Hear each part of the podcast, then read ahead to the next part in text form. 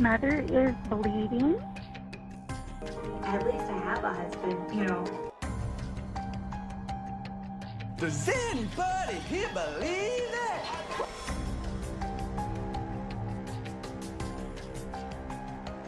Does anybody here believe that?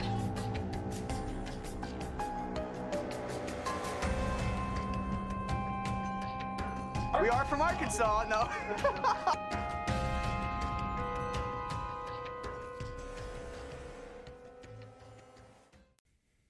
We are at episode 32. This is the Garrett episode. Simple Joe's first child. Okay. With giggles, you'll understand someday. Way, way someday in the distance, you'll Oh understand. God. But um, yeah. So we're actually recording a day later than normal because yesterday, right before we, if you're not on the gram, people on the gram saw this. A couple minutes before we were getting ready to record, we are all ready to go. Little Mildred decided to start uh, limping out of nowhere. Yep. It was pretty bad, but she was everything else normal, cleaning herself, Mm-hmm. purring, Begging for food. cuddling. Um, what else is there? I don't know, like just all the normal things. Eating. Did I say that already? I don't know. Um, she wasn't responding to us like yeah, kinda like, feeling no up her pain. Like, arm. We're like touching her paw. We're like pressing out her nails. We're going up her arm. No, like no little sounds. No little like get off me's. Mm-hmm. Nope, Nothing. she was normal. So right before they closed, caught the vet in time. So this is Monday night to be able to get an appointment for tomorrow, Wednesday at 3 p.m. But I'm like, oh my god, like I was just like, I can't even record right now. I'm like, I'm way too distracted. I'm way too worried about her. I can't do this shit. Mm-hmm. All day, limp was almost gone, and I kept telling him like, wow, it's like pretty good. Like I'll still take her tomorrow, but it's Mm-hmm. it's pretty good. Tim gets home, she's limping all over the fucking place. Mm-hmm. Dramatic. Yeah, and uh, so I and people are gonna be like, she's making up. I don't think she is. I just think she started running around because Tim got home, Yeah. and it re-aggravated whatever it is. Yeah. So she is laying with Tim right now while we record, and um, hopefully she'll just sleep through this because the second I watch her start to get up, I get super distracted and stressed all over again. So- Anyways, so this one, um, this episode is called "New Duggars on the Block," and it pre- premiered May fifth, two thousand nine. So, oh god, this episode's a doozy. Another thing that I said on the gram, I was four minutes into the actual episode. Four minutes. And I had already written, I had been writing for 30 minutes off of four minutes. It took me two and a half hours Mm-hmm. To do a 22 minute runtime episode Jeez. of stopping and writing notes. Anyways, it's a doozy. Okay, so the episode starts with Pest and Anna once again in matching polos. Mm. Except this time, um, I don't think they're trying quite hard enough. It misses the mark a little bit. Did you notice this by any chance? No. Misses the mark a little. Because while they are both wearing navy and red, you know, stripes, Mm-hmm. Pest's collar is navy and Anna's is white. And she has white buttons. It's like they don't even care. Yeah, n- not at all. I didn't realize that those were different because the only thing I wrote was the matching couples matching is an era that I don't miss. It's almost matching. I, it's a six out of ten on matching for me. I blame Anna because you know woman. So this is Anna's fault for going with the white collar. so once I got past the distraction of the disappointing attempts at matching, I could actually focus on what Pest was saying, and that was now that they've been married for seven months and quote really enjoying it. I you know because he's got a working model, so of course he's enjoying it. Gross. Um, and this episode is actually a look back. Mm-hmm. So for the millionth time, we have to listen to him tell the story of uh, the sales transaction between you know Pa and Josh there at Gator Landing. Um, you know, I wonder if do you think Pest tried to like write that off as like a like a business lunch on his taxes or something for the car lot? You know, he's having a business lunch. Um, and we watched the proposal yet again, as well as some clips from their wedding while they talk about yada yada. In her uh, pitiful polo, Anna says, quote, I've learned a lot about Joshua's likes and dislikes. So, you know, that's always a good thing to learn. and he asks, "Do I have more likes or dislikes?" And she says, "You have more likes." As she like giggles and like nestles her head into his shoulder and like neck. Um. So yeah. So she's learning a lot because you know they didn't know each other at all. So I little. I mean, to her she probably knew him a lot compared to Esther. So Oh, of course. to be fair, so I have a. We talked about a bingo card last time, yes, which we still have to make. We've been a little distracted by a Mildred. and I I made kind of a proto version that had things in the episode that we would mark off, and instead of bingo, it was Duggar with no A. At the um, top. yeah, but one of the squares was awkward Josh and Anna PDA. This episode was full of it. See, I almost wonder if we're gonna have to have a bit further discussion. This was supposed to be something where I was gonna do on Instagram on like Monday night, and then Mildred happened. Mm-hmm. But I'm wondering if that should be it should be more broad and just be like awkward PA. Like P, I'm trying to figure out where we get super specific and where we should be a little bit more vague. Just like mm-hmm. awkward PDA in general. Anyways. Um. So Pest says that they kept their honeymoon a secret because you know they have a lot of pranksters mm-hmm. in their family, and they wanted it to go smoothly and have no surprises. So now is the moment I know you've been waiting for, Tim, whether you knew it or not. We finally get to see footage of their honeymoon. Mm-hmm. So they're in Myrtle Beach, South Carolina. And as the camera is showing the just married like sign painted on the back of their like back windshields, we see a Palin McCain sticker on their car, which is just kind of funny because Tim, you were just talking about the bingo card that he kind of like prototyped. One of them was like to see the Huckabee sticker on the car that we'd seen before. Yep. Like maybe we should just put like Republican bumper sticker or Yeah. something. Like it makes me like okay, maybe that one should be another one that we do like a little bit more like broad. So they're staying in a house right on the beach, and Pest is listing off the bedrooms and stuff, and says, "Kitchen, living room area, uh, ready for action." And the background music suddenly gets a little jazzy, and then it flashes to a close up of a bed. Then Josh is giving a tour of the house, and Anna has her arms like totally locked into his. Did you notice that? Yeah. Like she was like it was like Laverne and Shirley like completely locked into each other. Like she wasn't like letting go as they're like going up the stairs together. And I was just like, just let go for a second. It's like them eating at Abuelo's. Yeah. Let it go for a minute, honey. And so it's a four bedroom house, and the last room they go to, he says, quote, This is where we stayed last night. She already made the bed back up and everything. Um, and then we have the unfortunate opportunity to watch as the Cameron cameraman is asking Pest. So, was it everything you thought it would be? And before I tell you Pest's response, I want you guys to really get the full like feeling for this scene. So he's kind of trying to, I don't know, would you say like act like kind of cool, like nonchalant, Yeah. kind of? Mm-hmm. Keyword like trying here. um, keyword here being trying. Uh, but the entire time that he's chewing gum, he's doing it like a fucking dairy cow. Like he's like smacking away. Did you like? Did that like? Did you notice that as much as I did? I did not. No, because it's like remember that time he was leaving to go to Arkansas and he was smacking at his gum and he's smacking it so bad in this. Mm-hmm. Well, you see it too when he's trying to show off. Like when he showed up with that car from the car lot when they were going to take their trip to the the amusement park. Mm-hmm. And then he was going over all the different like things Features. that the car had. Yeah, he was doing the same thing. That's the I feel like I'm a center of attention and I'm cool and I'm gonna smack my gum. Mm-hmm. Uh, okay, so he's trying to act all cool, and he says, "So remember, they just said, was it everything that you thought it would be?" Mm-hmm. So he's trying to act cool, and he says, "The house?" Kind of like question mark, or yeah, or what? And like as he says that, he makes this kind of like creepy side eye face. Like he's kind of like opening up the fridge, trying to act like he's like, you know, just kind of going about his time. Mm-hmm. And then he kind of just side eyes and he's like, or what? So it's a little creepy. And then it immediately cuts to a talking head of Anna saying, It was great. Mm-hmm. We really enjoyed it.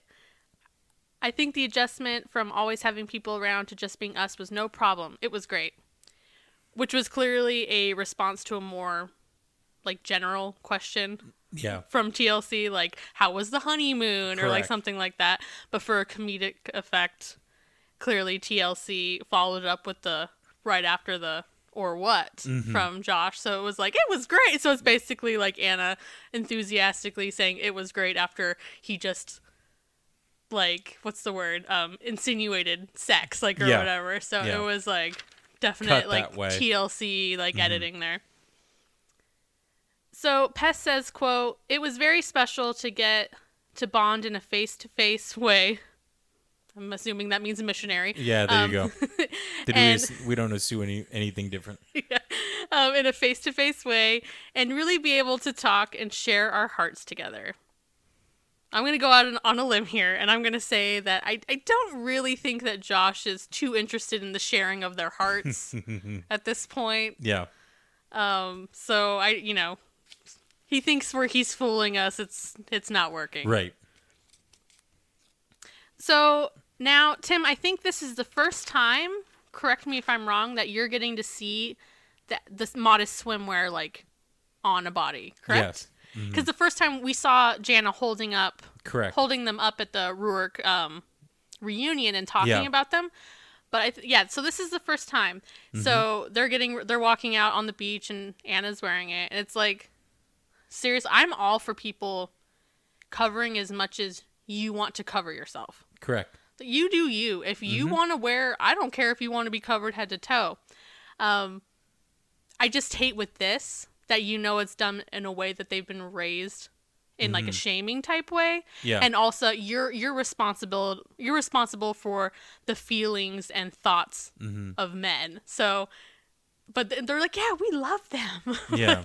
if if if they seriously choose later on that this is what I want to wear, but it's like when you know it's forced upon them and mm-hmm. all the responsibility, that's when it's different. Yeah. It would be it's a vast overcorrection where it's like that's worse than if you just wore like a maxi dress over something. You know what I mean? Yeah. Like that would be a lot less fucking like cumbersome. Yeah, I don't. Than It, this it weird looks frock. heavy. Yeah. that's the thing. Yeah, and I'm like, it Yeah. doesn't even look comfortable. Like it looks like heavy and like you would like Yeah. drown in it. Yeah. because it's got like leggings underneath too, and this dress, and this like shirt looking thing. Like it's a lot of layers. So Josh says, "quote um, For me and for our family, I think we've chosen a path of modesty that just encourages instead of focusing on certain body parts of a person or whatever, it's really see, really focusing on that person as an individual." Which it's like, sure, Josh, yeah, coming coming from you, Yeah. um yeah uh, it's very believable that you care so much about modesty and you know whatever everything that comes out of his mouth it's like now i i just want a compilation at some point of just all of the shit that he said that we're like mm, okay josh yeah. so then we watched them go parasailing it actually looks pretty fun Mhm. would you ever do it Yeah. looks fun um and then we're kind of just like watching them be on a boat and they're just kind of while we're just watching the footage of them on this like being taken on a boat ride Yeah. uh, they're just kind of like doing all the talking heads and like voiceovers and stuff and apparently they're in south carolina for a week and then they have to go to anna's brother's wedding somewhere which i had no idea that he got married so close to them so that's crazy that for one family they're having two weddings so close together. I looked it up. So it's her brother Daniel, the one that calls him a pig and was trying to like offer her to get away from him. Mm-hmm. He got married on October 3rd. Okay. They got married on October 26th. So it's like eight days apart from each other. I'm Yeah. like, that's really close together. Mm-hmm. So after, so they're South Carolina for a week. Then after this wedding, they're taking another full week to travel back to Arkansas, kind of making stops along the way, kind of mm-hmm. just slowly taking like another week of like travel and like Yeah. leisurely. So Pest is saying how this time in Myrtle Beach is the first time that they get to have one-on-one time, and he attributes that to their long-distance relationship. Right. But uh, I think the rest of us are absolutely attribute it to um, no prior relationship. Having no other interaction. and, and they kept being like, "Oh, and not having like siblings or whatever." But it's like siblings and like whatever aside, you guys didn't really have a relationship Yeah. prior to this. So it's like, but it's the distance. That's the that's the issue here. Yeah. That was the only thing keeping them from getting to know each other. Man. If only they lived closer. Everything would have been different. Yeah. So Anna says she's learning a lot that first week, and her biggest adjustment so far was the fact that he stays up late and wakes up late. mm-hmm. And um, she didn't know what to do in the mornings because he was still asleep. So she was just kind of like, especially on a vacation home, where you're like, what, what the hell do I do? Yeah. So she's like sitting around waiting for him. And Pest says, quote, it was a little bit tough in that way, but I converted her pretty quickly. Ew. So Yeah, I just wrote ew. It's like once again, it's all about his want. Like there, there's no compromise to like, hey, you know what? Maybe I'll wake up a little earlier. It's just Right. like, you got to conform to me because you're the woman. Of course. Now we see them walking into Thoroughbreds Chop House and Seafood. Mm-hmm. Local favorite since 1988. Are they still open?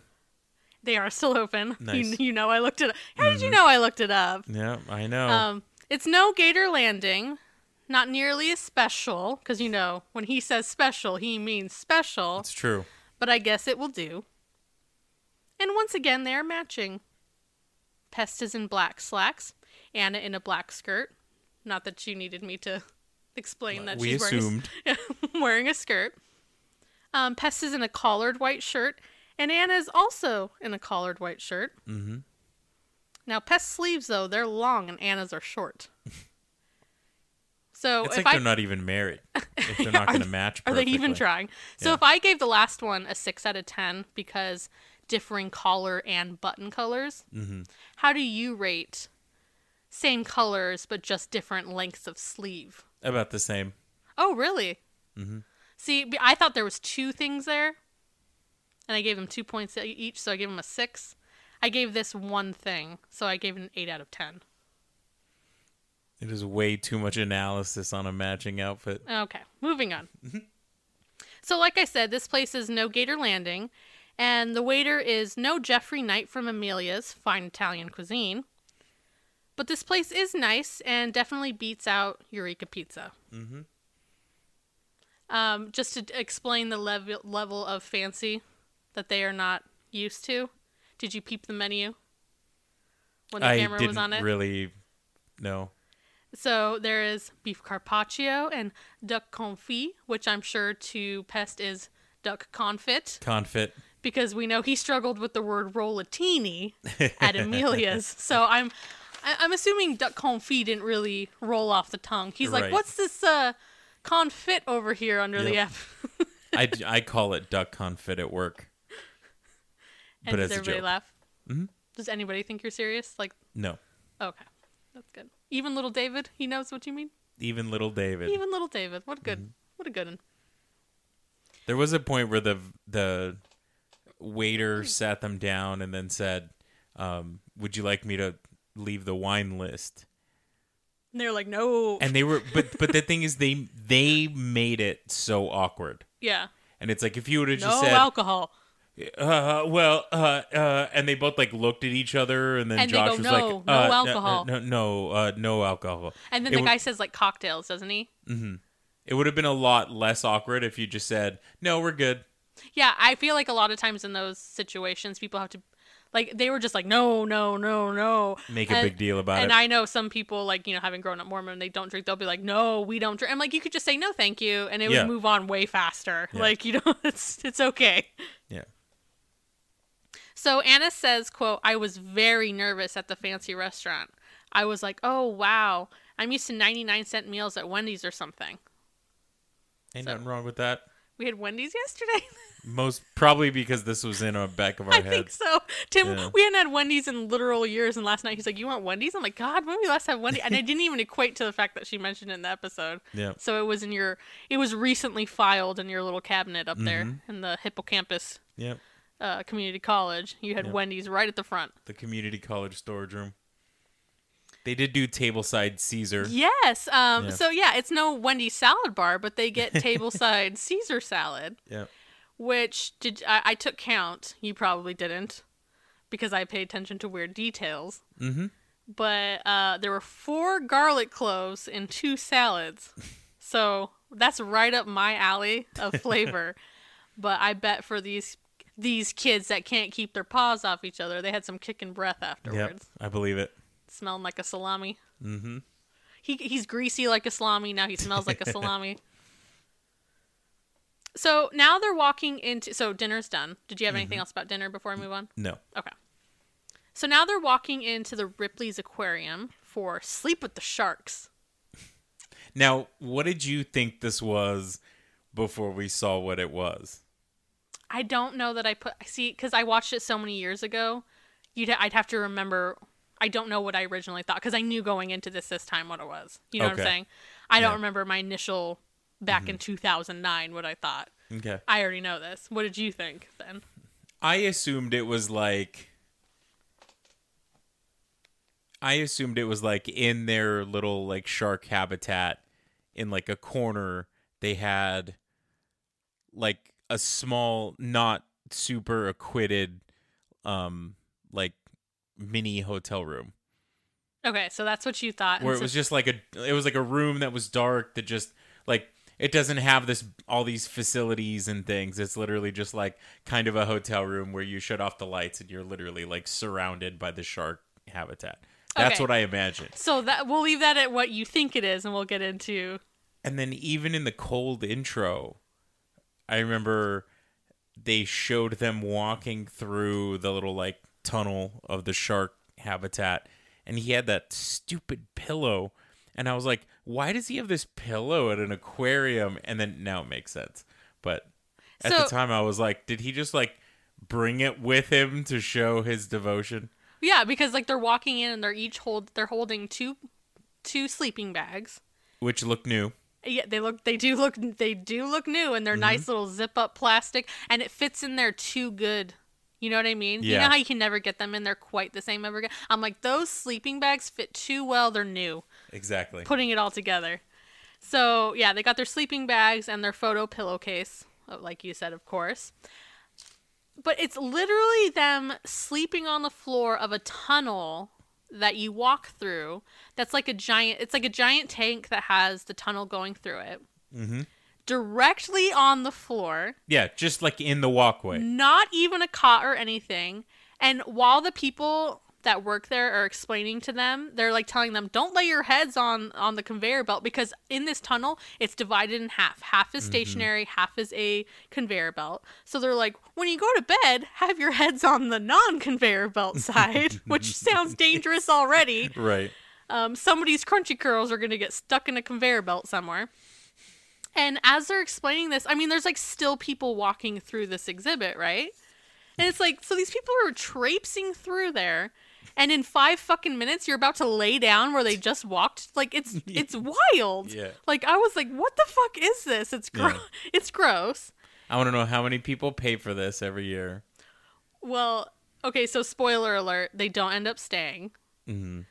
Like they're like getting their sleeping bags out, and there's mind you, they're still wearing their thoroughbreds outfit. mm-hmm So it's just funny because I know this was 2009 and leggings kind of aren't weren't quite what they are now. But I'm like a normal girl would be like, I'm gonna show up in a hoodie and leggings where it's an outfit and like pajamas kind of all in one. Mm-hmm. This girl shows up in her Sunday school shoes, like T-strap shoes, mm-hmm. her.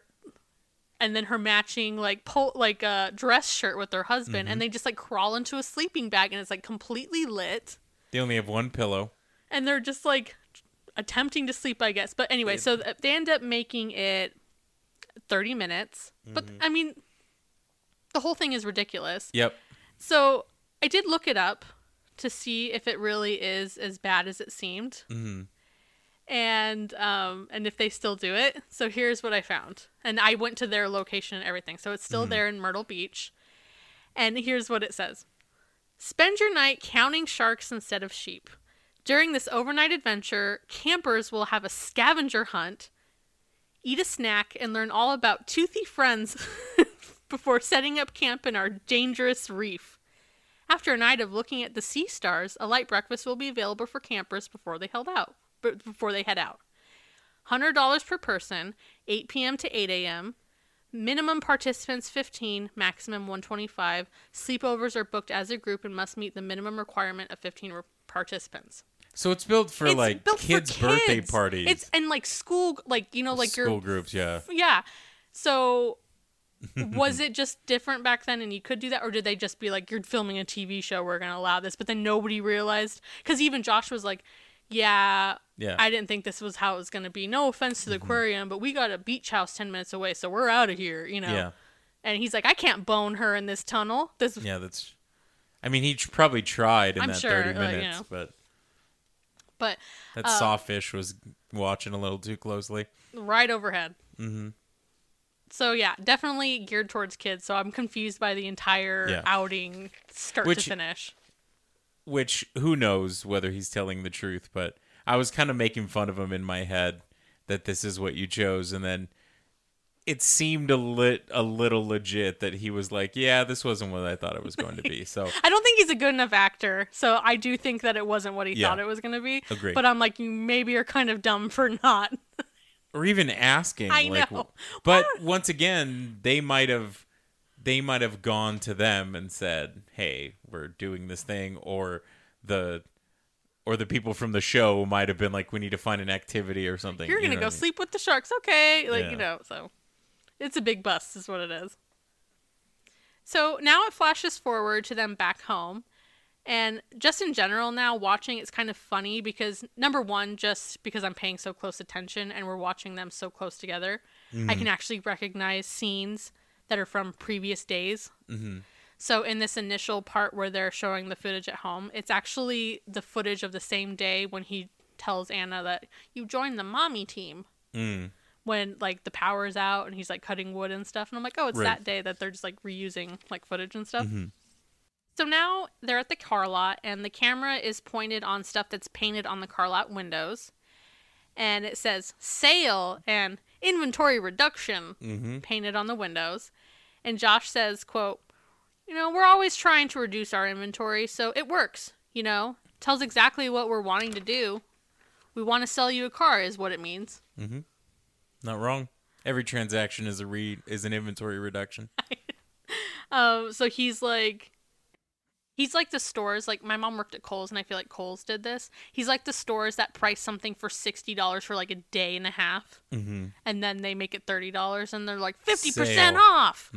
But they did that for a day, if that. So they can say that's kind of Yep. what that has that same vibe. oh yeah So Josh says, quote, My goal when selling used cars is first of all to satisfy the customer and make sure they're going to get a good deal, and also to be honest and give them an accurate description of the vehicle. Josh and honesty are not things that I think of in the same realm. So a family they know is at the lot and they're there to buy a car, and the camera guy asks, What is it about Josh that you trust? And the mom says, I don't know. And he should have stopped right there. She should have just stopped. But she says, I don't know. His family is so sweet and we've known them for so long. We know his ethics. He's a good guy. I wonder if they ever want to come out and be like, you know what? We just want to retract. They look more normal too. yeah They're like, you know, we retract the statement. We, mm-hmm. we we didn't know his his ethics. He's not a good guy. yep So Josh continues spewing his bullshit and says, I just try to be honest with people and try to treat them how I'd want to be treated. Which we know he's also, he's neither honest nor does he treat people well. So Right. that's not looking good for the customer. didn't they allude to the fact that the girl like knew him from school or like didn't seem like they were like friends but it was like i knew him in school she looked younger though, so I'm not sure. I don't remember. Maybe they did. I must have missed that if they did there was that. there was something in there yeah She had a Monroe piercing, so she is not of them. If of course not she, you know, yeah not allowed. Mm-hmm. They don't even know what the Monroe is about. they don't know who that reference is. Also, very of the time, by the way. like Monroe, the Monroe piercings. like the president james monroe Exactly. Oh. The piercing just like him. I didn't know that's where he had a piercing. That's very- really cool. Very 2008 to Mm. like 2011, maybe 12. He he added that was his heyday. Mm-hmm. Yep. So now Anna shows up and she's with Ginger and Jana. Anna wants to make dinner for the whole family at their house. So she and the girls, they go shopping at Aldi.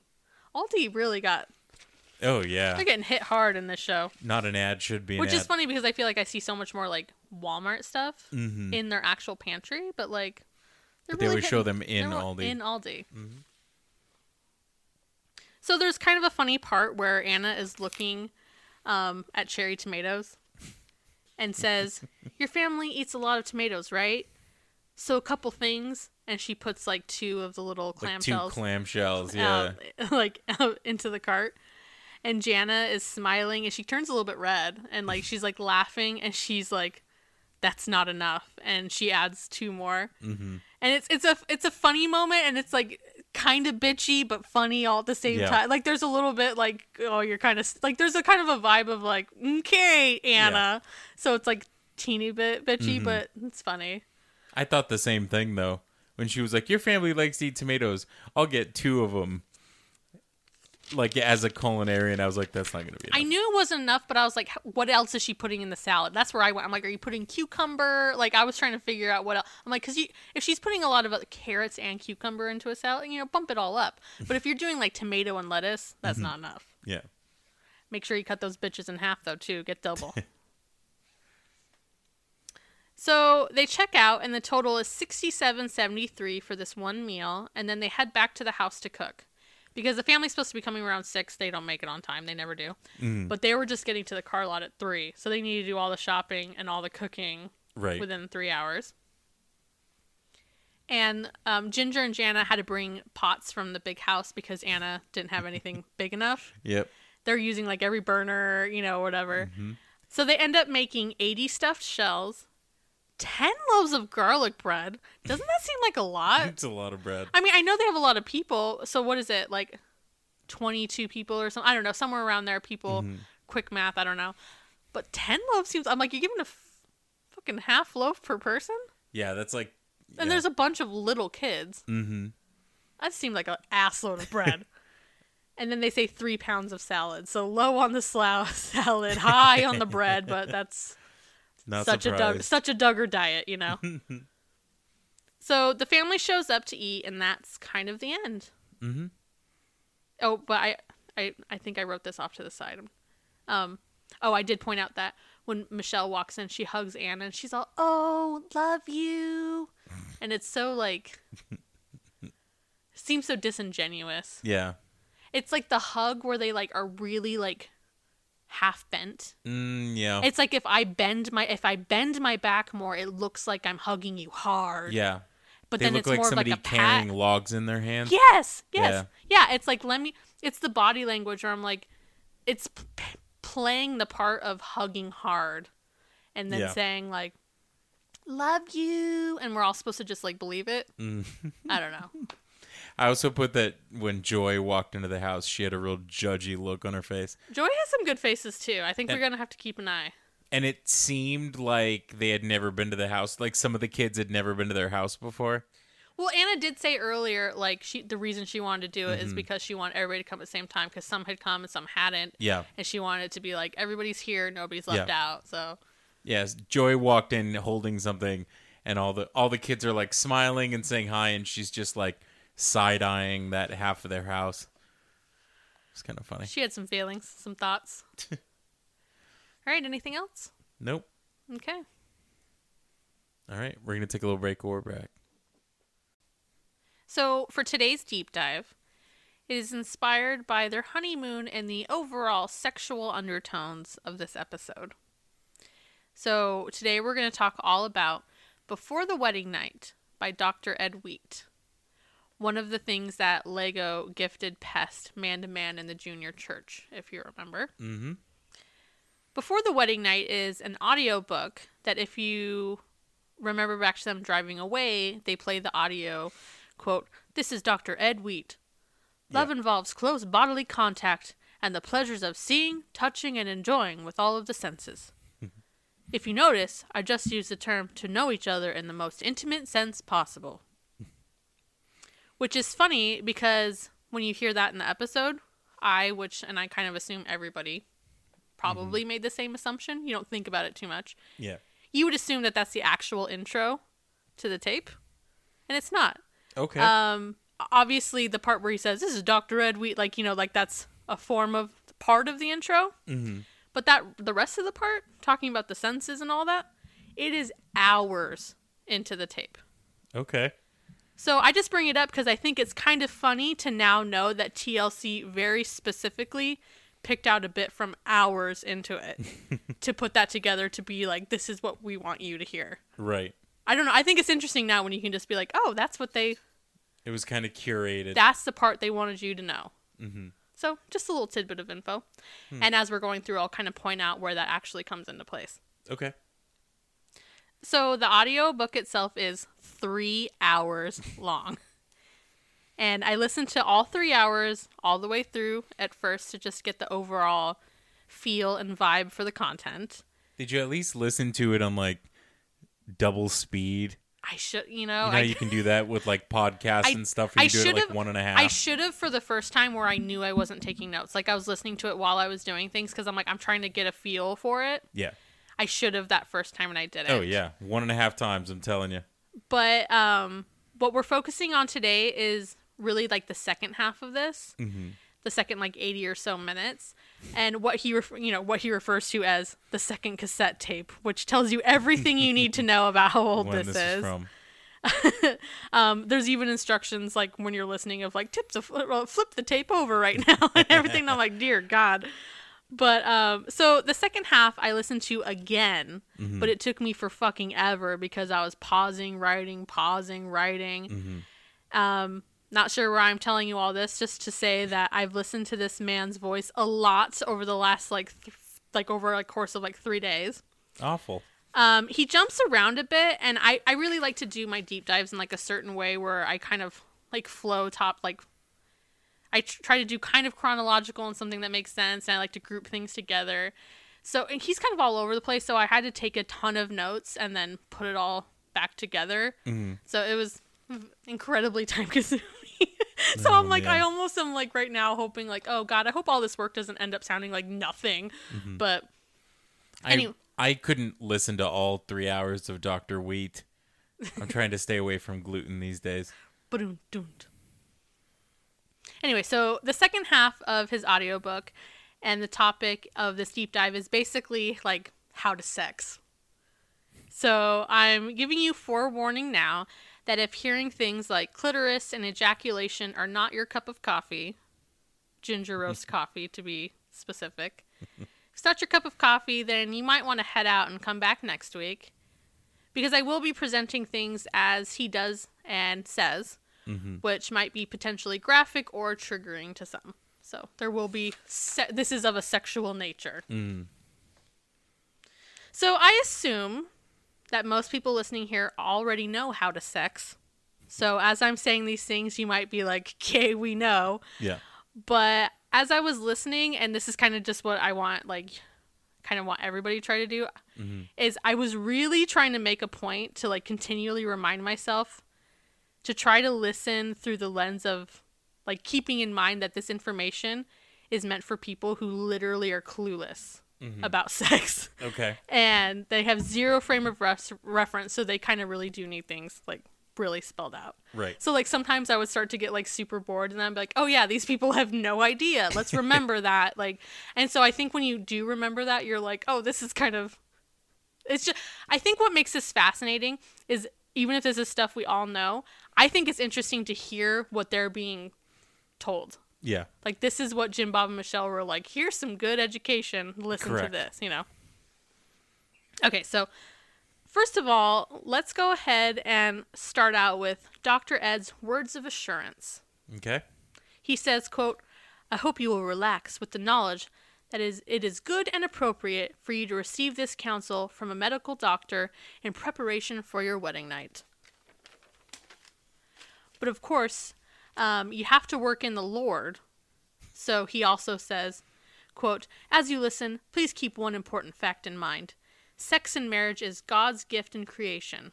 The Bible tells us that sex is holy in marriage, not sinful, not defiled. So it's like your whole life you're taught that anything even remotely sexual is like bad, bad, bad. Of course. And then suddenly it's like, that's fine, it's all good, go ahead. yeah. It's just that that's when I stop and think about that. Like for the rest of us, we're like, okay, whatever. But what a flip of the switch Mm-hmm. for these people is Yeah. what I find fascinating. Mm-hmm. So he goes on to talk about how your body was carefully designed for this by God, as well as all of the mechanics. Oh. Now there's now jobs. There's job duties in it. Oh, all sorts of things. Like, do you do you think that we ended up with ball sacks on you guys because God had nobody to like bounce ideas off of? like I was thinking, like you know, in any design in any design situation, I feel like there needs to be like a second set of eyes. like at my old job, I created a lot of graphics and things and whatever. And I feel like I never put anything out without somebody looking it over first. You were I'm, like, I'm pretty sure that when God put together the ball sack, it's because he had nobody else to go over things with. yep. So his design, one set of eyes. Okay, so he, um, I guess now we'll just really get into it. So let's start with pre honeymoon preparations. Quote, if you have the right information ahead of time, you can begin your marriage with positive expe- experiences and lovemaking and really enjoy sex on your honeymoon. A time that often proves to be disappointing for couples who have gone into it uninformed or misinformed. Hmm. He talks about couples coming to him for premarital premarital physical exams or premarital blood tests. And that's when he gives this information to his in-person clients.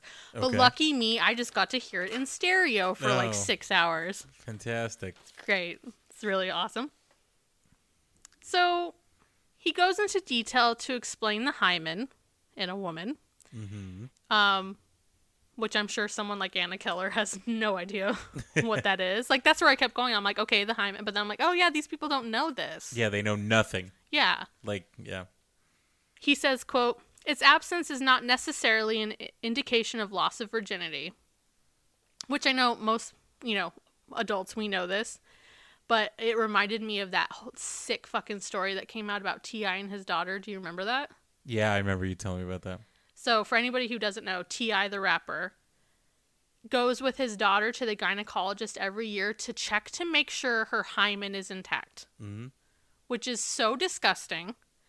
And I mean, her, her privacy. I mean, just the fact that the doctor's even in on this and like reporting to him that, yep, her hymen's still intact. Disgusting. Yeah. But it's so fundie that it's like I don't think he really cares about the virginity of women until it's his daughter, and then all of a sudden he owns his daughter's hymen. It's disgusting. Correct.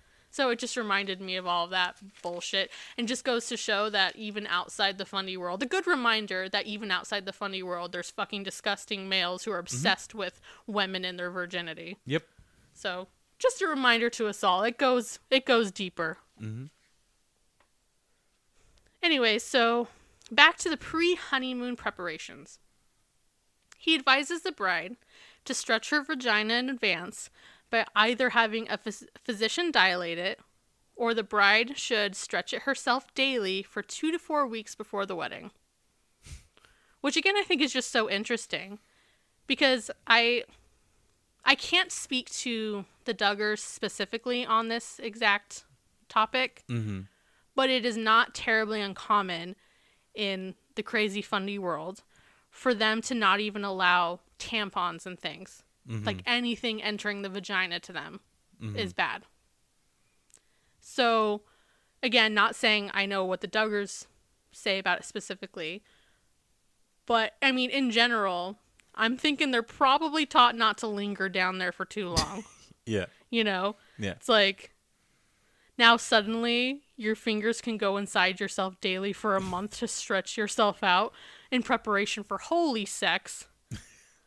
but like probably up to this, they're probably like you need a really big wad of toilet paper between your hands and the, you know what I mean? like, Yeah. like they probably don't want you getting anywhere close. Mm-hmm. And then now it's like stretch yourself out for a month beforehand because you're Yeah. about to have wholly undefiled sex. Yeah. It's definitely zero to sixty. Um, so of course this doesn't feel good by any means. It's not like stretching your own vagina is a great feeling, but It's just probably the first time you think for these girls that they're like, yeah, touch your own anatomy. Mm-hmm. Without a wad of toilet paper between your fingers and it, you know? Yeah. I don't know. Things I thought we're thinking about. It's just wild how, like you said, the flip of the switch between. All of a sudden it's different. Yeah. Everything is different. Yeah. So now let's talk about the honeymoon itself. He says it's really important. he gives you more than just sex advice. He gives you some general. You know, it's a good thing we got Dr. Dr. Ed Wheat here to Yeah. help us through all these things. Yeah. Um, he says it's really important to make sure that you plan for the right environment. He advises against a lot of sightseeing and jaunts, as he says. I jaunts. On a honeymoon. Yes. Advises. So, um, I don't. How did Doctor Ed Wheat feel about that parasailing?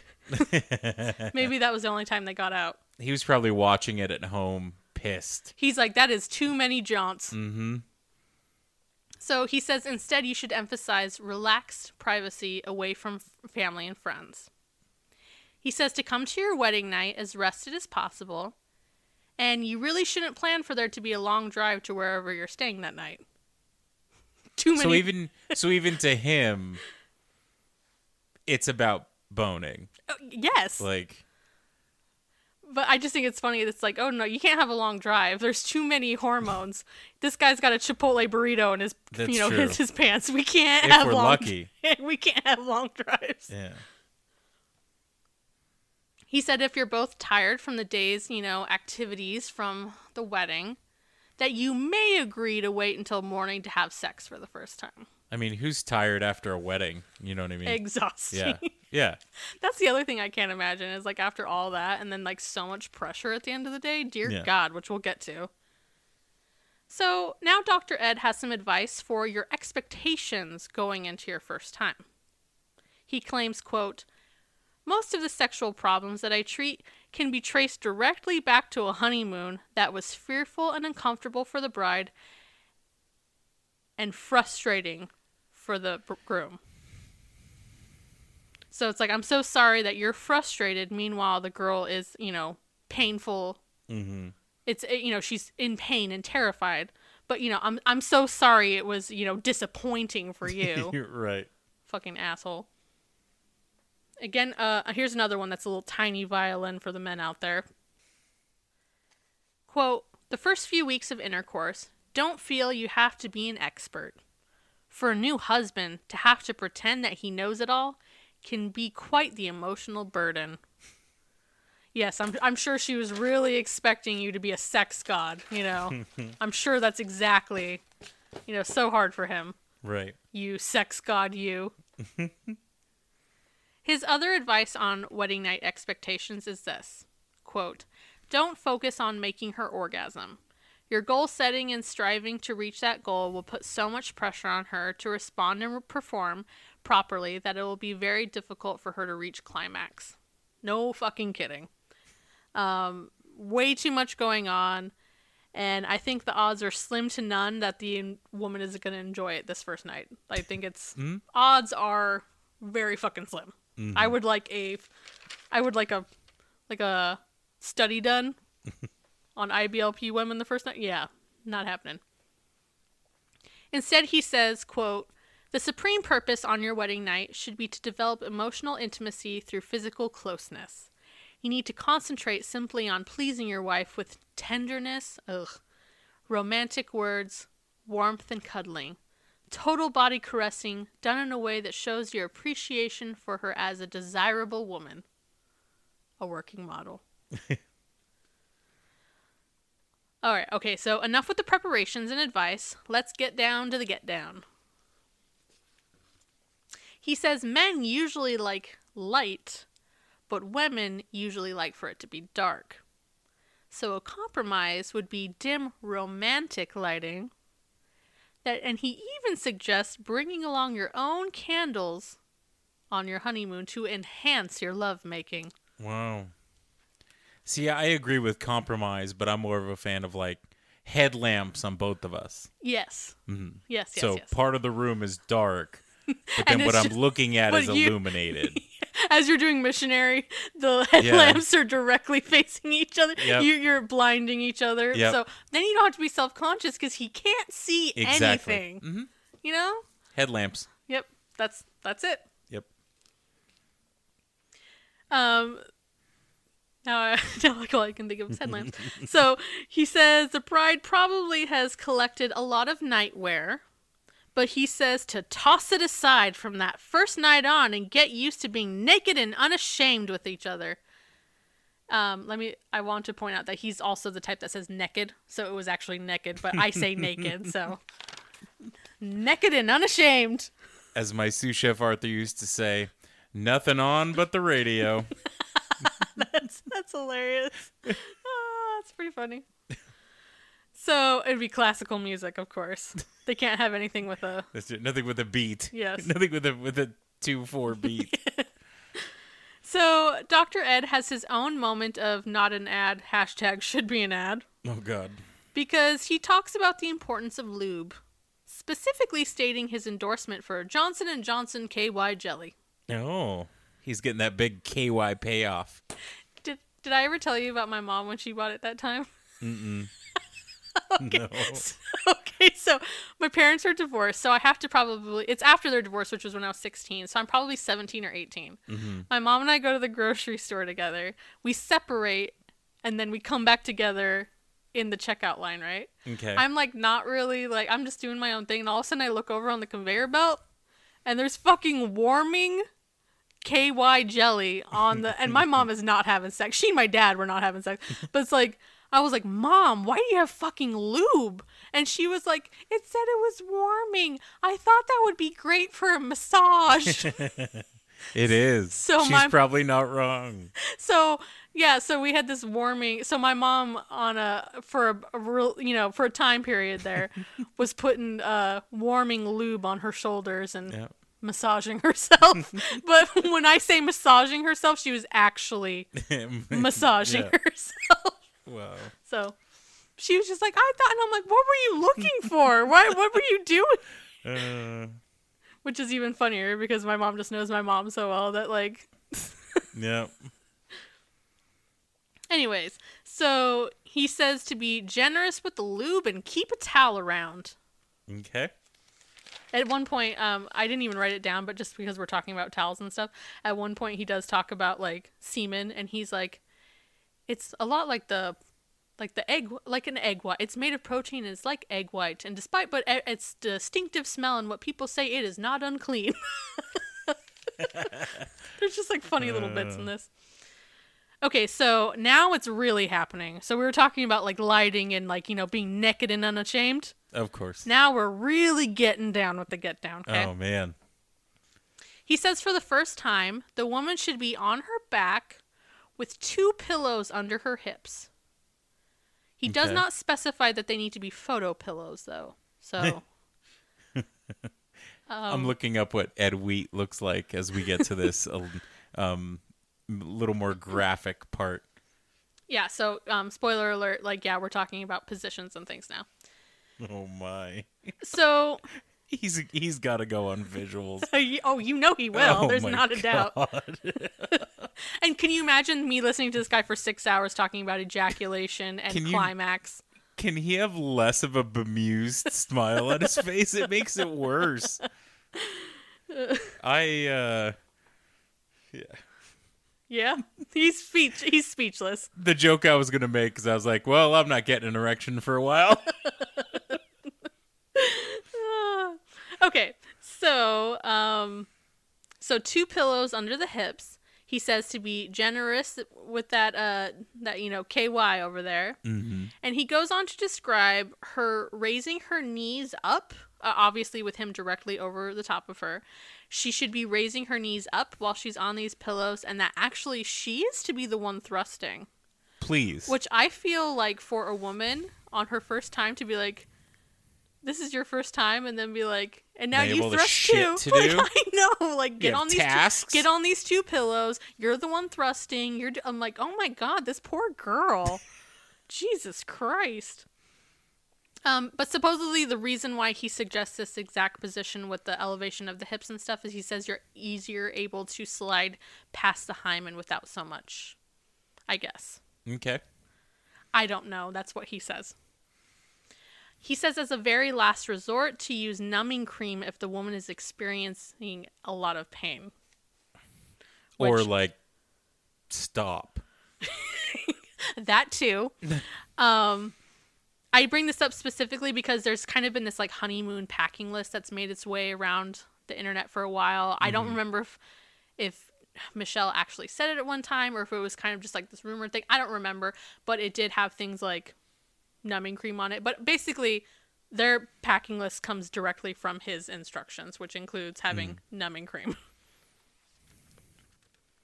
Um, so he does offer some words for if the husband busts a nut early on, which I'm going to go out on another limb here and say that that's highly likely. Yeah. He says, quote, while enjoying the foreplay period, a husband should not be alarmed if he ejaculates before he wants to on his wedding night. Because of the intense feelings involved, it is expected. It may happen the moment the penis enters the vagina, or it may even occur while you're still caressing your bride to bring her to arousal. But uh, he says not to worry. This is isn't the end because quote, it is never the end for the real lover. Emphasis on real. Everything about that is so weird. It is weird. That's Everything what, about that Do you see why when I was listening to this, it's, it was like filtering out what I felt we need to talk about, and I'm like, oh, that was just a fun, that was just a creepy kind of thing. He said, got to write that down. So it's a lot of stuff. The real lover. He says, quote, even if you ejaculate too early on your honeymoon, another erection will probably occur in a few minutes. True. He is direct, though, in saying that you are not to wait for that erection. That even if you pop off early, you need to get your hand working on your wife. My words, not his. so, regarding. Every once in a while, Whitney does like light hand gestures with what she's talking about, and it's very funny. I just put my hand out and Mm-hmm. shook it around a little. Yeah. So, regarding um, women, he says, quote, the bride who is learning to enjoy sex will need to learn to concentrate on her own feelings, her own sensations, her own desires. I feel like all the IBLP women listening to this probably had to like rewind and listen to that three times. Yeah, they have no idea what they're he's like, talking wait, about. they're like, wait, wait, feelings? I ha- I have desires. That's confusing for them. They're like, Yeah. what the fuck is he talking about? At no other point Mm-hmm. Is any emphasis on that, and then suddenly they're supposed to know their feelings and desires and concentrate on them. right. This sounds like a lot of homework for the woman. It is like everything else. Suddenly, you're, she's told not to have any feelings, and all of a sudden, you're supposed to concentrate on all your feelings. You're supposed to do the thrusting. You have to get the pillows. You have to do. The, You have mm-hmm. to stretch yourself for four weeks ahead of time. sounds exhausting. oh, I did forget to mention that he says on your wedding night that your husband can help stretch you. But if it's it doesn't mean anything if you haven't been, you know, stretching for 4 weeks ahead of time like it's the Olympics. okay.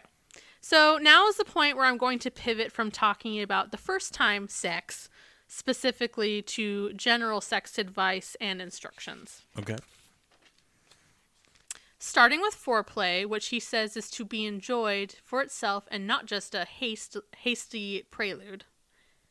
He says, quote, Mechanical fondling to bring about quick arousal is not the way of a real lover. Emphasis again on real. Damn.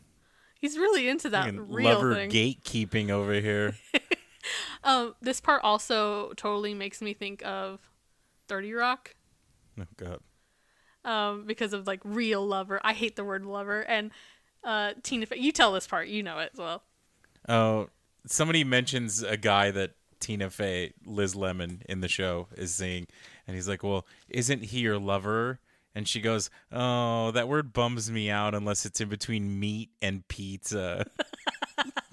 so I think lover is a weird word. Mm, and she has the look Yeah. on her face. Too. Oh, that word. And she goes, that word bums me out. Yeah, we should find like the look on her face when she says that. It's real good. Unless it's between meat and pizza. so yeah, the whole like lover thing is yeesh. quote, the most effective, effective form of touching for both man and woman in the early part of sexual arousal is gentle caressing of all the body. Do not confine your caressing to those parts of the body that seem directly related to sexual excitement. It's like I, I they are not only exposing but also seeing knees for the first time. That's true. so I could imagine that being a hot spot. That's true. But I also know from commercials in the 80s and 90s that you're supposed to caress before you dress.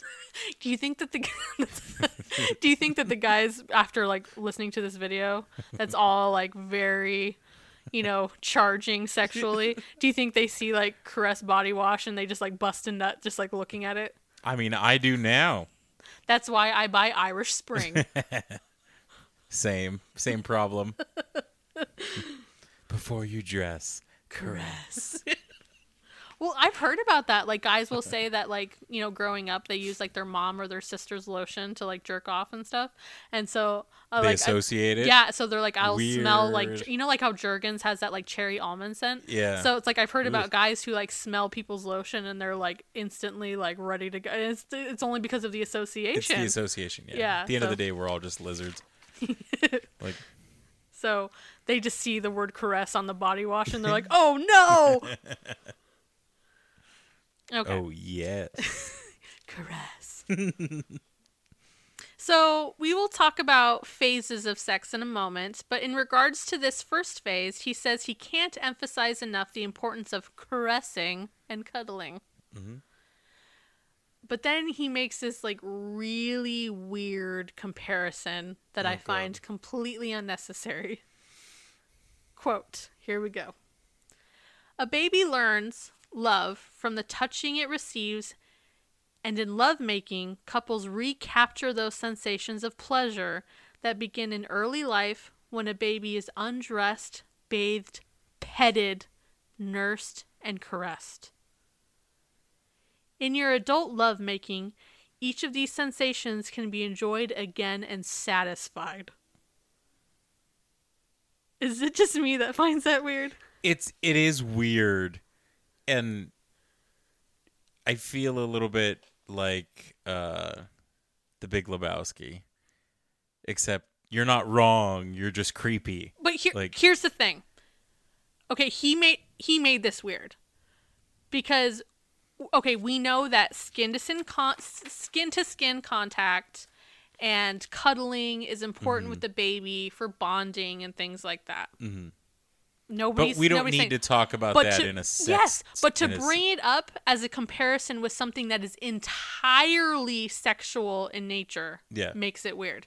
This is called Before the Wedding Night, and it is how to sex. Mm-hmm. So this wasn't a conversation about closeness and bonding and safety, just like a general show of love and affection. Mm-hmm. This was entirely sexual. agree It is literally Tim in a part where he's talking about building desires.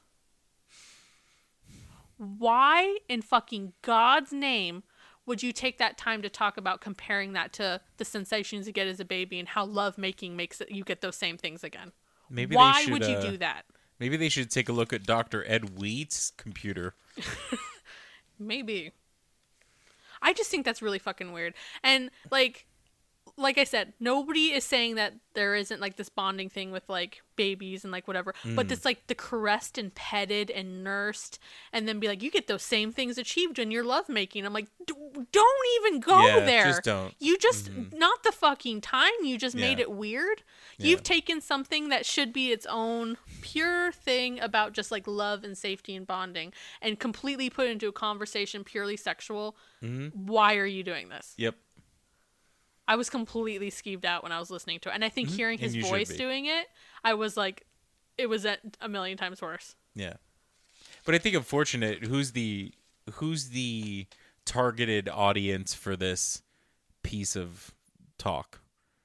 Obviously people that are in IBLP or people that are in groups that are like that that Yeah. don't have any sort of sexual education or everything's taboo and shameful before like I don't think any of them would listen to that and go it's a little That's weird. weird. I feel like they'd still be like hanging on every word. which makes it so much worse. Mm-hmm. They're not. They, those should not be in the same conversation. We weren't talking about love and safety. Yep. We were talking sex. Yep. So I don't really know another way to transition into the next topic other than to just start. um, and unfortunately, my next topic is all about the clit and manual stimulation. He says, quote, Many men might think that the greatest sexual sensitivity is in the vagina, but that is not the case.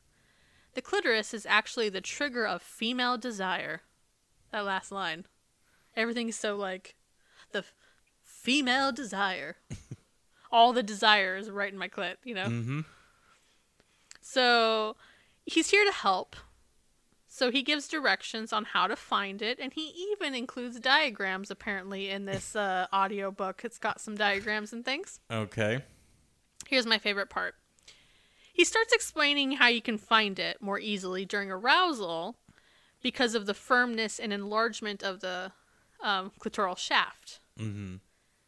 He says to find the shaft, quote, you will you will be able to feel it as you move your fingers side to side, just like rolling your finger across a really small telephone cord. and all I could think of in the moment was like Lego giving this because this obviously is a thing. Lego giving this to someone like like Jackson down the road, right? And him not having any frame of reference for a fucking telephone, telephone cord because of his age. And you know they just find him like digging around in, in an old closet, and they're like, "What you looking for, Jackson?" He's like, "Uh, we got any old landlines lay- laying around?" Uh, I need to. I need to prepare. He's looking for a landline. He's like, "Where's the smallest cord?" and he just starts rubbing his finger over it, you know. And they're like, "What are you doing, Jackson?" He's like, "Nothing." Don't worry about it. Um, so he talks a lot about manual stimulation over the course of this whole thing. A Still lot. don't know who Manuel is, but okay. A lot. It's A like lot. it's really like seriously, Tim. Though it is a large focus of the of this eighty minutes. I will like no no joke. and he talks about you know I said he skips around a lot, Mm-hmm. so it's talked about several different times. But I'm like, this is the main show here. Yeah.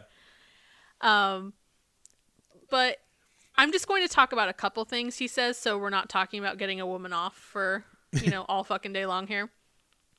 But he says, "quote persistent, loving, gentle, sensitive, well lubricated." With that KY jelly by Johnson and Johnson, well lubricated stimulation alongside the clitoral shaft and attached tissues will bring almost any wife to orgasm within three to twenty minutes. That is a wide berth. Three to twenty. Yeah. Yeah. He must have worked for like the cable company at some point. it's We could we'll be there some point uh, 9 a.m. and uh, next Tuesday. She can orgasm anytime between Tuesday and Saturday. so three to twenty minutes. Um, he talks about the tempo of this movement and how it will get faster as things progress. And I'm like, hopefully not too is much that a beat. allowed? That's what I'm thinking. I'm like, is that allowed? Because Are we gonna scramble some eggs around? But I mean, to me, that sou- yeah, that sounds a little like it's getting close to rock. Mhm. You know. Yep. So I just wonder if the Duggars only allow classical tempos as they run their fingers over that telephone cord. I don't know. Vivaldi moves pretty quickly. let me tell you. they're listening to Bach and they're Yeah. like they're like pounding on her, and she's like, uh, uh, Yep. My telephone cord is sore. Okay, so luckily he does go into how sensitive it can be, which I'm glad he does, because um, I can see some cl- poor clueless young IBLP man just like going over that phone cord fast and hard f- and hurting that poor girl. So I am glad that he addresses that it's a sensitive area. So he says, quote, the wife should lovingly move her husband's hand to show him which area is most responsive to touch and to show him what degree of stimulation and the tempo she prefers. So to me, this kind of sounds like the only time a wife doesn't have to make a 10 step appeal. she can just move his hand. right. no wonder Michelle likes sex so much and It's popping the out only kids. time she It's has the any only time control. she can be like, no, this is how we're gonna do this. You know what I mean? Yep. So I'm not going to get too deep into the four medical phases of sex that he goes into, uh, referring mostly to women. For men, he literally gives like two steps. It's Okay. like they get a hard on and they bust. Like Mm-hmm. that's basically it. So, but for women, he has this whole like four steps of her getting there. But for women, he describes the steps as natural lubrication, swelling, and blushing. Um, and he goes into interesting detail about swelling of the vagina as a sign that the vagina is ready to grip the penis. He then talks about the color change of her inner lips, going from bright red to deep wine. And I'm like, you lost them. You lost them there, Doctor Ed. we need this in grape juice terms. It's like we're looking for Concord Yep. not white grape juice. Mm-hmm. it's like you can't be using wine. You got to switch the terminology here. Do you know who you're talking to? If it looks cranberry, you went too far. Um, so he says that once the inner lips change to, you know, like Welch's Concord, orgasm is about 60 to 90 seconds away. And I know this is like probably like a weird thought to have in the middle of all of this, but I did. It, I'm like listening to all of this, and I was like, you know who I could see taking this very seriously? John David. Only because, um, number one, I find John David not threatening. I don't think he's a huge. There are some like he's a part, which we'll get into later. He's a part of some some things that I don't think are great, but over overall, I think he's kind of harmless. Like, um, and I think he really loves his wife like mm-hmm. a lot, and I don't think that he looks at her as just like a like a working model the way mm-hmm. Pest looks at Anna. So I'm like reading all of this. I'm like, I can see John David taking this all super seriously, and he's, like He's like, writing notes and yeah, shit. like I can be like, he's like, okay, I'm looking for, I'm looking for grape juice. She's about a minute away after that. See, that's where the headlamp comes in. So you can see what color it is. exactly. And then That's what I have in my head is that the headlamp goes down and then there's a color there and then you hear notes rustling. God, where is that Well, page? I but- lost it. But do you know what's bad though? Is because he's very specific to say that that's 60 to 90 seconds away, but you can't stop. Like he's like, you keep go, you know, he's Yeah. saying keep going, keep Yeah. going. You basically you're gonna Yeah. like lose it or whatever. But don't keep the rhythm too consistent because then that might be dancing. Exactly. So, keep- yeah. God, this it's sounds really awful. complicated. Like you, the tempo's got to be right. They got to be classical but fast, and then you got to be looking for grape juice and ugh, Yeah. there's a lot happening. So, anyways, that was my thoughts. I feel like John David would take this very uh, seriously, and you know, he waited a long time to get married, but I'm sh- I, I, I kind of think it's those quiet, nerdy ones that are probably giving it to their wife the best. Okay, Uh-oh. uh, I'm loud and funny. moving on. I'm Yeah, she moved on real I'm fast. just I'm joking. So, um I could see a can't you just see like some poor little IBLP guy getting like really confused with all of this though? Oh yeah. And um he's like open your mouth. He said the inner lips would change colors. I could, I could see that being um confusing. So after he realizes his mistake of having her open her mouth, um, you know, he'd have to go down there with his headlamp and Yep. now be looking for the I imagine one of those cards that that you get if you're trying to get paint samples from a hardware store. Yeah. That has all the different colors. He's like, Yeah. hold on, flipping through the. He's like, does that look like wine yet? Is it? Okay, so on that note, because we're talking about how once you're to Con- Concord Grape, you're about 60 to 90 seconds away from the big O, let's talk about those orgasms. First, he hits us with a little lesson, uh, like a history lesson or origin lesson, if you will, to say that it translates from a Greek word meaning, I am excited. Okay. He says women describe it as, quote, a momentary feeling of suspension followed by a sensation of warmth and pleasure starting in the perineal area and pervading the entire body. And that women usually become self absorbed and unaware of their surroundings. No comment. I am choosing not to comment. My comment is Michelle must be in a constant state of orgasm because she generally seems pretty unaware of her surroundings. Is that what it is? Oh, that's funny. Constant state of orgasm over there? Oh my goodness. He explains you might even make facial grimaces or grip each other tightly. So it's like these are all these things where you're like, okay, but you're like, he's making a funny face. Is everything okay? Like, you know what I mean? If they have no Yeah. idea. So he says you might be unaware of all of the muscular exertion that's happening. So do not be surprised if you wake up the next day sore, especially in the lower back. In the lumbar area. yes. It's usually my legs, not my lumbars. Um, random random little thing that I I read comic books and there was a comic book that kept it referenced twice um a term in French. The term translated in French for orgasm means the little death. Oh, not I am excited. Not I am excited, yeah. Not like the Greeks. I just thought that was interesting. Le The petit little mort. death. Well, I guess you kind of like, and then you go, yeah. I just thought that was interesting. eh, makes sense. Mm-hmm. I am excited. I Hold on, let me turn my headlamp off. I am excited. Um, okay, and now for the afterglow, as he calls it, which is just as bad as lovemaking. Ugh, afterglow? Gross. he says the husband should continue to tenderly show love for his wife with hugs, kisses, and love pats. Love Pat. Baby Gets- love Pat. Gets better. They should murmur their appreciation for each other as they lie closely in each other's arms. Ew. I don't think There's- we murmur. I have a lot of problems with a lot of this, but like the murmur might be the worst. It's pretty gross. murmur. Be like, you're not murmuring. Did you like it? oh my god. She didn't murmur at all. in a in a section that I left out because it was just not interesting um, enough to really pay a lot of focus on. But he had a section that was all about bedroom etiquette because you know there's like important stuff like fucking take a shower, for example. Like, Usually know, that's important. big things like that. Um, in that he talks about how married couples should shower at night.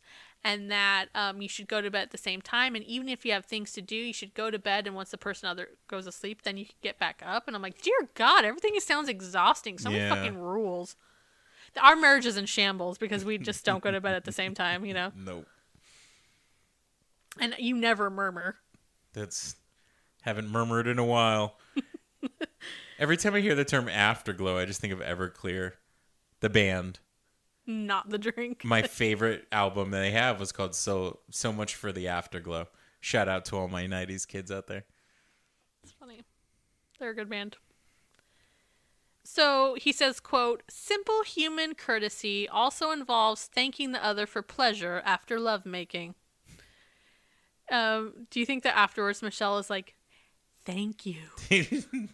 And. Boob says, thank you, Michelle. And you know how he does, like, I always talk about those, like, noisy but tight kisses he gives? Yeah. I could see, see him being like, you're so beautiful. Thank you, Michelle. And, like, and she's like, thank you. um, Dr. Ed says that this appreciation can extend into the next day with a phone call from the husband to the wife or a love note from the wife. So, do you think she wrote down, like, thank you for your tenderness and murmuring? Thank you for murmuring. Thanks for the murmuries. That's pretty good. Thanks for the murmuries. Pretty funny. That's pretty fucking good. I think that might be the name of this episode. Thank you for the murmuries. oh man. Oh, funny shit. Okay, so he also says that each time you have sex should be an ex- quote exciting contest to see who can outplease the other. So I just want to point out that earlier he talks about pressure making it hard for the woman, but now suddenly every deed of darkness is supposed to be a fucking contest now? You just startled Mildred. She's like, a fucking contest? When She's you said that all when you said that all like animated, I felt her go she feels the same way. She's like, "Is this a contest every time? Or we're supposed to deal with this pressure?" Yeah. Two seconds ago, it was too much pressure for her. She wasn't going to be able to enjoy Mm-hmm. it, and then now every time you're supposed to be, it's like you know, you hang up, no, you hang up, no, you hang up. So now all of a sudden, it's supposed to be like, you did the best, no, you did the best, and Yeah. I'm more like. I just want to know when to take the headlamps off. He did not specify. So I think about 90 seconds after you you you know find the wine color, Mm. the I mean the Concord, you can probably take it off then. Okay. 90 seconds post wine. Post Concord grape Okay. Welch's. Now I want to close out this Dr. Ed portion with some of his own definitions. His definition of normal sexual intercourse. Um, if you remember back to Man to Man in the Junior Church, there was that part where Josh was like reading the backside like description, Yeah. and you hear him say normal, and then TLC bleeped out sexual intercourse. So this is Dr. Ed's definition of normal sexual intercourse Oh, okay. quote intercourse that takes place between two sexually mature individuals of the opposite sex can't miss an opportunity to make your feelings about homosexuality homosexuality very clear Right. they can't miss that opportunity um, which excludes cruelty which excludes the use of artificial means for producing sensations which aims directly or indirectly at cons- consummation of sexual satisfaction and which having achieved certain sim- stimulation concludes with ejaculation of the semen into the vagina at the nearly simultaneous culmination of sensation or orgasm of each partner. Long definition. Yeah. Um, Cliff's notes: no gay sex, no sex toys. The guy comes into the vagina. Mm-hmm. So no overhead bombardment. No uh ugh. Um, I didn't talk about this. He goes into a whole thing about like birth control. I'm like mm-hmm. we've talked about this before, so I kind of Yeah. skipped over it. But like he talks about like, oh, you don't want to pull out because that's missing an opportunity to blah blah blah. And so then I thought it was really like for you both in that like blah blah mm-hmm. blah. Um, which I think is funny because then later to actually way down the road read his definition his definition actually says concludes with ejaculation of semen into the vagina so i'm like to mm-hmm. them sex is like you not pulling out ever Yeah. Why not? Family planning man. It's See, not when- birth you know they, they they rail against like birth control. What's wrong with fucking pulling out jesus christ? See, so from a very, very traditional Catholic way of thinking about it, it's because it's so shameful that the only thing it should be used for is to create more of God's children. Well, in this, he specifically says it's not just for that. Mm-hmm. He's like, it is to be enjoyed, blah blah blah blah blah. Mm. So on that, like, why do you care? So like, wh- I it's not hundred percent effective, but it's better than nothing. Like, Yeah. why not? Just try Yeah. it. Like, I know that there's pre-con. Like, I I- don't need it explained to me. I understand. Correct. But like, it's it's a step. Yeah. It, like, why not? Mhm. Anyways, so um, when asked what is not acceptable in lovemaking, he says, "quote The union of marriage frees the couple to enjoy their bodies in whatever ways are most pleasing, provided that both are being pleased and neither are being hurt or offended." Directly after that part is where the line from the episode um, to know each other with all the senses, blah blah blah, comes directly after that. So it's like way That was a long time, yeah. yeah. Um. So he's saying whatever you want, as long as nobody is hurt or offended.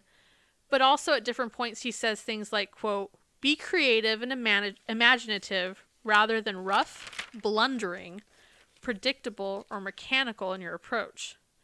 And also, quote, there is always room for more creativity in lovemaking. But I'm really not sure how much I believe this. because it's like, get creative, but then everything he describes is like missionary. um, I didn't actually talk about this part specifically, but there, uh, because you know, when people are looking for the best sex position, you always reference the Bible. Of doesn't course, doesn't mean- everyone? Yeah. So he actually has a part where he was like, the the ideal sexual position is in Solomon's song, blah blah blah blah blah, and it's like his left hand under her head. Um, he's next to her on her right side, leave, leaving open his right hand to stimulate her and fondle her. Right. Were So you playing Twister? yes, put the left hand here. The I right spun hand, the thing and it said that I needed right on the- hand under head, left hand under head, left hand under head. right hand on her stuff. Yeah. All right, everybody, spin it again. And there he's like, "Where's the red? Where's the red? You know, I'm looking for wine. I'm, looking, for, wine. So, you know, referencing the Bible for your sexual position. So it's funny that he he specifically, you know, is like get creative, but then everything he describes is missionary or this like whatever from the Bible. Um, there's absolutely just pointing out no mention of oral of any kind. Mm-hmm. Not that I'm not saying that's surprising, but I'm just pointing it out. Um, yes, there's lots of emphasis on manual stimulation, but only on the woman. Mm-hmm. Zero and no indication of the old rub and tug on the guy in this entire. Well, I mean, thing. you're assuming that he's that there's kneecaps that are bare, so he's probably going to be re- ready he doesn't need any. Of, yeah, he doesn't need any of this. No. Yeah. So it's like get creative, but with the three things I've told you about. you can you, think can of the various. You got nine options here.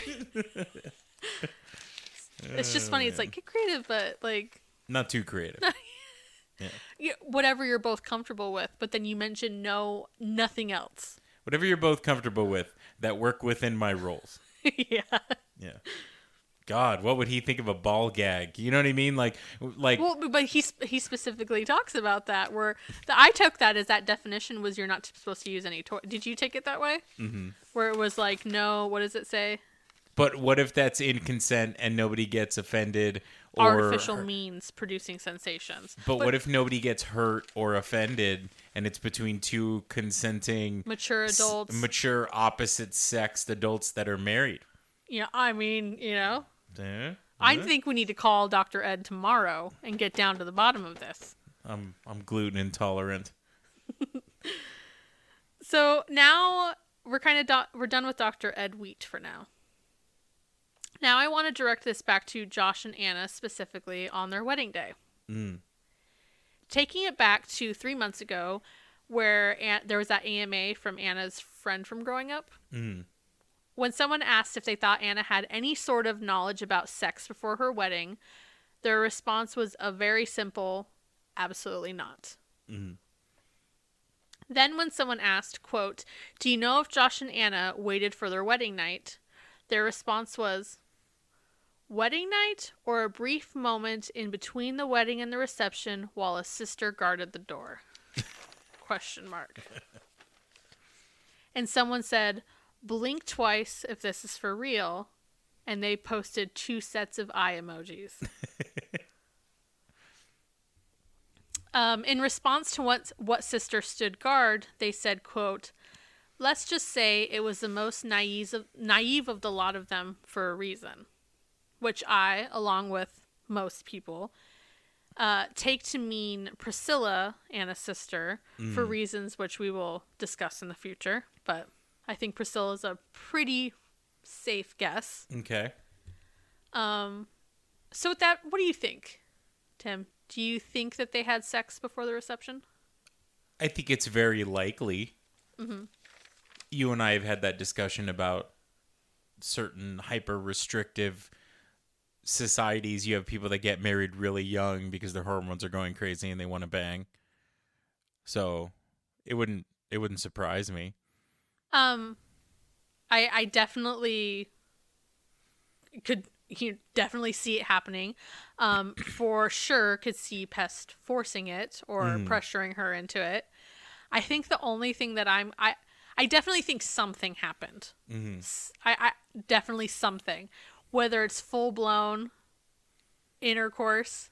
I'm kind of iffy on, but I definitely have to admit that that's probably clouded me just getting caught up on my own first time experience where let's just say a white dress and a borrowed white dress at that would be incredibly risky. um, uh, again, clouded by my own story of the ages, loss of virginity. It was a doozy, but yeah. So I guess I'm. I think I'm pretty caught up on that. Where I'm like, that's a huge risk to take. Like the first Yeah. time, like, I'm and not everybody had what I had, but. Mhm. I think I'm just so caught on my personal part of that. So I'm like, okay, they probably did something, Mhm. but I just don't know if they had a full blown like, route. Yeah. yeah, I don't know. Maybe someday we found we'll find out, but I doubt it. I mean, I just can't imagine how that night was for Anna. Like anyone or anyone for that matter, like in this whole belief system, it's just so much to happen in one day. Mm. It's like you go your entire life where you're taught that anything even remotely sexual, even having a crush on someone is like frowned upon. You know, you have guilt over having a sil- simple crush. Right. Then suddenly you're having your first kiss in front of hundreds of people. Mm-hmm. To then 2 hours later, which I mean literally though, they they run out of those receptions. Yeah. as fast as they can because they want to smash. I cannot wait until you see some of the horn dogs in the future. It's the girls too. It's not even the guys, it's the girls. I cannot wait for you to see it. It's so far down the road though. But they rush out of these things. So it's like in a 2-hour time span, they're having their first kiss in front of everyone. Mm-hmm. Then they're running out to then suddenly okay, so you've had your first kiss. Then suddenly you're alone for the very first time Mm. like i feel like that's even like a factor that i feel like kind of gets lost even for myself Mm-hmm. that like being in the car together leaving your reception i'm With no i'm alone with this person for the very first time. So i've just had my first kiss in front of everyone. We're alone together for the first time. Then you're naked in front of someone for the first time ever. Mm. for the girl is i mean like you're seeing a man's penis for the very first time. And then you're also going to have sex? Like that's how can someone even begin to process all of that at once Mm-hmm. like i can't even wrap my mind around it Yeah. um and i'm sure the nerves of just even your run of the mill like person who waited until marriage to have sex i'm sure the nerves of that just waiting for sex is enough Mm-hmm. but when you factor in all these layers of kissing for the first time and being alone for the 1st Mm-hmm. time like how is your system supposed to actually process all of that Yeah. you're going from 0 to 100 in a matter of a few hours and i don't get how that wouldn't be a level of trauma because trauma is based off of people are like oh that might be a strong word but no trauma is based around the stress of a, like a taking on like something all at once right Mm-hmm. it's i don't understand how like in the moment that doesn't feel like an incredible stress Yeah. And it's not a it's not a thing where they're promoted to really talk about that either yeah you just do it because you don't want to disappoint your husband. Mm-hmm. So it's like even if they did have these weird feelings, I guarantee you almost none of them are in an in an in a relationship where it would be like can we can we hold off for a second or can we you know what I mean? Yeah, because it's like they've been waiting for this their entire life, and Yeah. you feel like you're supposed to give it to them right then and there. Yeah.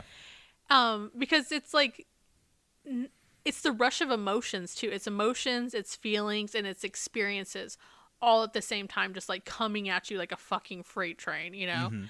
And I think it's. I already think in general, even couples who've been together forever and have clearly had sex, I feel like even at weddings, you're like they're, they're gonna they're gonna bang tonight, you know, or whatever. It's kind of that thing in the back of your like head. Yeah.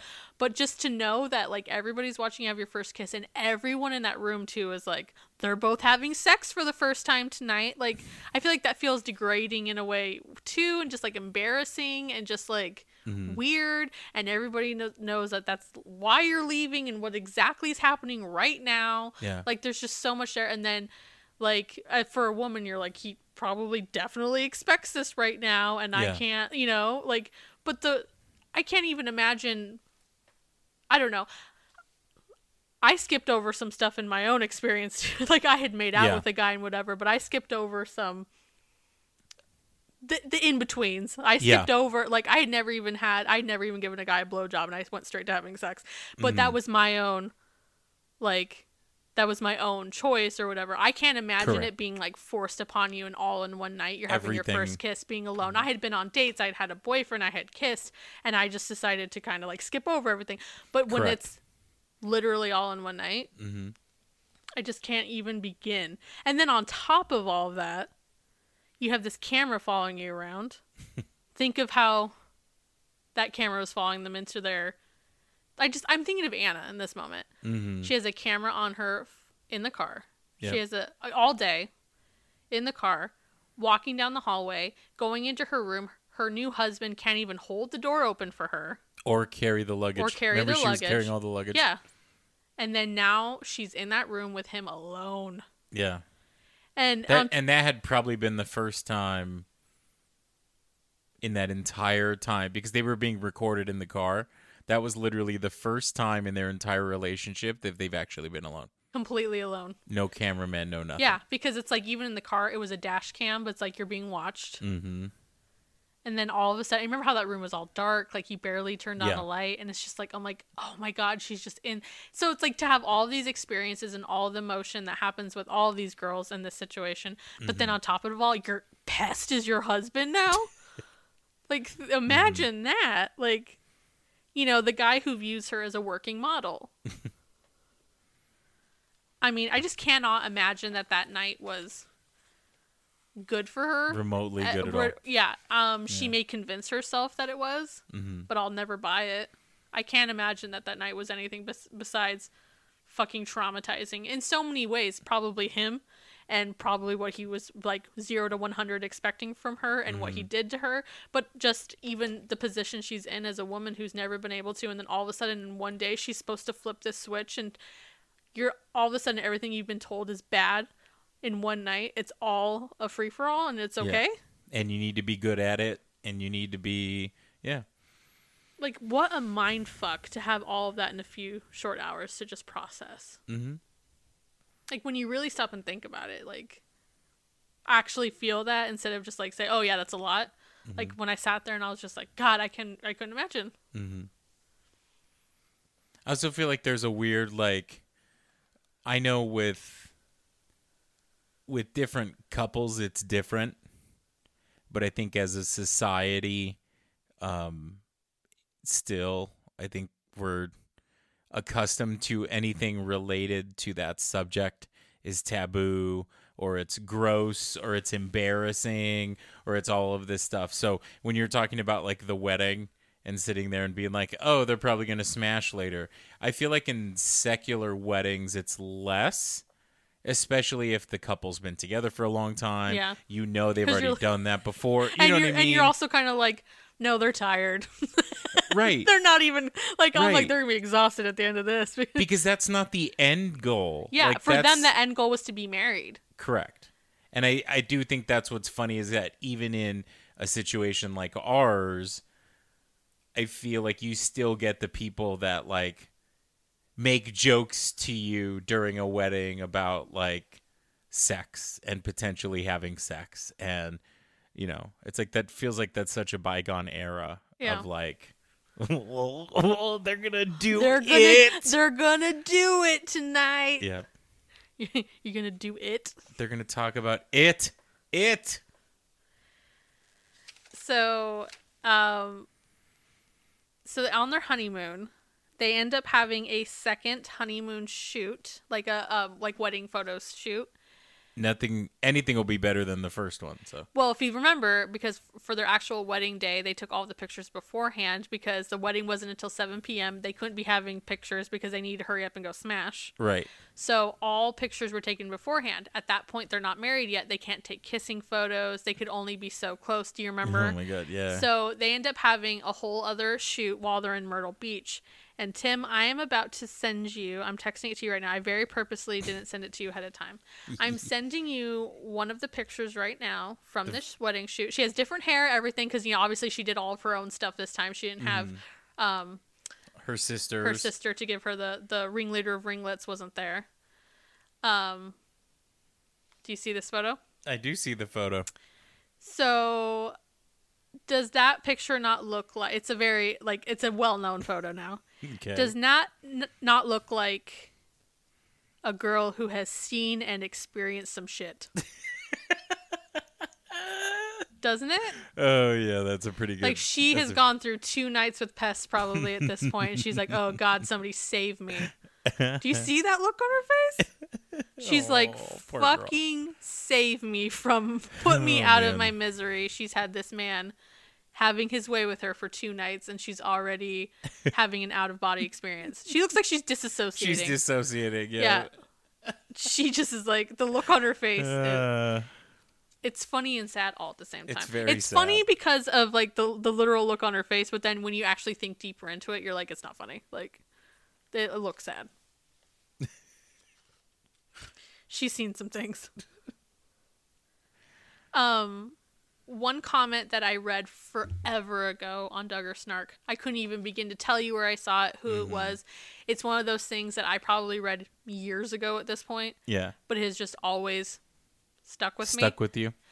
um, is when somebody said that Pest learned everything about sex from watching porn, which they equated to learning to drive from watching Fast and the Furious. and I know you laughed, but I actually take it actually like it's to me it's more than even just like funny. It's fucking true. Yeah. Like I like I read that and I was like, no, that's the best way to explain it Yeah. you're taking someone who's looking at this theatrical over the top and it's like that's probably what he thinks it is and what he's going to force upon her Mm-hmm. and i'm not saying that tons of people don't watch porn but given what we know about him and what he's done Mm-hmm. i can't imagine that things were easy for anna Yeah. She he probably didn't have realistic expectations of anything. yeah When somebody else out of that social group of IBLP would have been approaching this very differently. some of them Yeah, some of them. i mean eh, some eh, some unfortunately i think it's you know there's What? a there's you a think there's more there. of a proclivity to that because it's a restrictive society? I think there's probably more than we want to think that there is, but Mhm. I think Josh is definitely not alone. That's Mm-hmm. you know the easiest way to put it, but Yeah. but my whole point is like yeah, like I'm sure you know young tons of people are watching porn and they're looking at that, but I just feel like Pest is definitely the type in such a secluded thing where that's the only outlet that he has and no no other he never got to have a girlfriend before or anything like that like Mm-hmm. i think that he and just being him the way we know that he is Mm-hmm. i'm sure he just like that was it and that's how it is and Right. i don't know i just don't imagine that he was uh dr ed wheat uh tender or you know Mm-hmm. whatever what are some other stuff he said but the tender and the caressing So you're saying there wasn't a whole lot of caress. Like he even talks about one at one point about like you might think that going faster is better but it's not and i'm like oh he probably jackrabbited like you know like jackhammered her like so bad mm. and like if you listen to dr ed wheat and i don't even agree with all the things but i'm like that's one of those things i'm like listen don't like fucking hammer her and i'm sure he did I don't know. You sound like you're pretty on the level with Dr. Ed Wheat. What do you mean Are you an are you an Ed? I'm trying to think of a funny name for what like a group of Ed Wheat supporters would be. i don't think i'm a supporter You think- Ed heads. Oh no, no, no. Definitely not an Ed head. he said he thinks he said things every once in a while. I'm like, okay, good. I'm glad. I'm glad he said that her clit is sensitive, and I'm glad he said don't pressure her. But then later on, he says stuff that's stupid. So it's like, no, I'm not an Ed head. Which I feel like that should be a running theme of everything that we've discovered in this podcast. Couple things. Part of what you say a couple, a smidge, correct. Mm-hmm. a little crumbs, you know, might be, and then they go this whole other Yeah, direction. and then you and then you shit the bed. yep. Yeah. Always. Th- Without fail. There's never anything where I'm like, huh, and that was right, and then Mm-hmm. it's over. Yeah. They always fuck it up. Yep. So. Wow. So there was more, but I just focused on the actual how to sexing because I felt like that was what went along with the theme of the episode the How most. does one sex? yeah. So yeah, what'd you think? That was an adventure. It's a good thing I have a lot of he- of headlamps I'll send you the MP3. It was not easy to track down. Let me mind you. Okay, taking it back, I planned for this to be the deep dive of the wedding episode. Okay. But then, do you remember that was the only episode so far where we haven't done a deep dive because we Yeah. Mm-hmm. talked about it for so long? Thank God, because I would have gone on for fucking ever. But it's not that easy to find. Yeah. I ended up having to buy it from a ministry in New Zealand online and my have them email me the MP3s. Oh my god. so I've had this for months now because I originally bought it for. But yeah, it's like, and if I did find it online, it was like twenty five dollars, and they had to mail it to you or like whatever. Um, yeah, not the easiest I thing to it. track down. I mean, I don't know. Maybe something's changed in the last however many months, but all those months ago wasn't the easiest. wow. But I listened to all of. I, I think I probably put in about five to six hours with Dr. Ed doing this. Oh my goodness. That is I'm exhausted. Like, I really- I don't wish that upon anybody.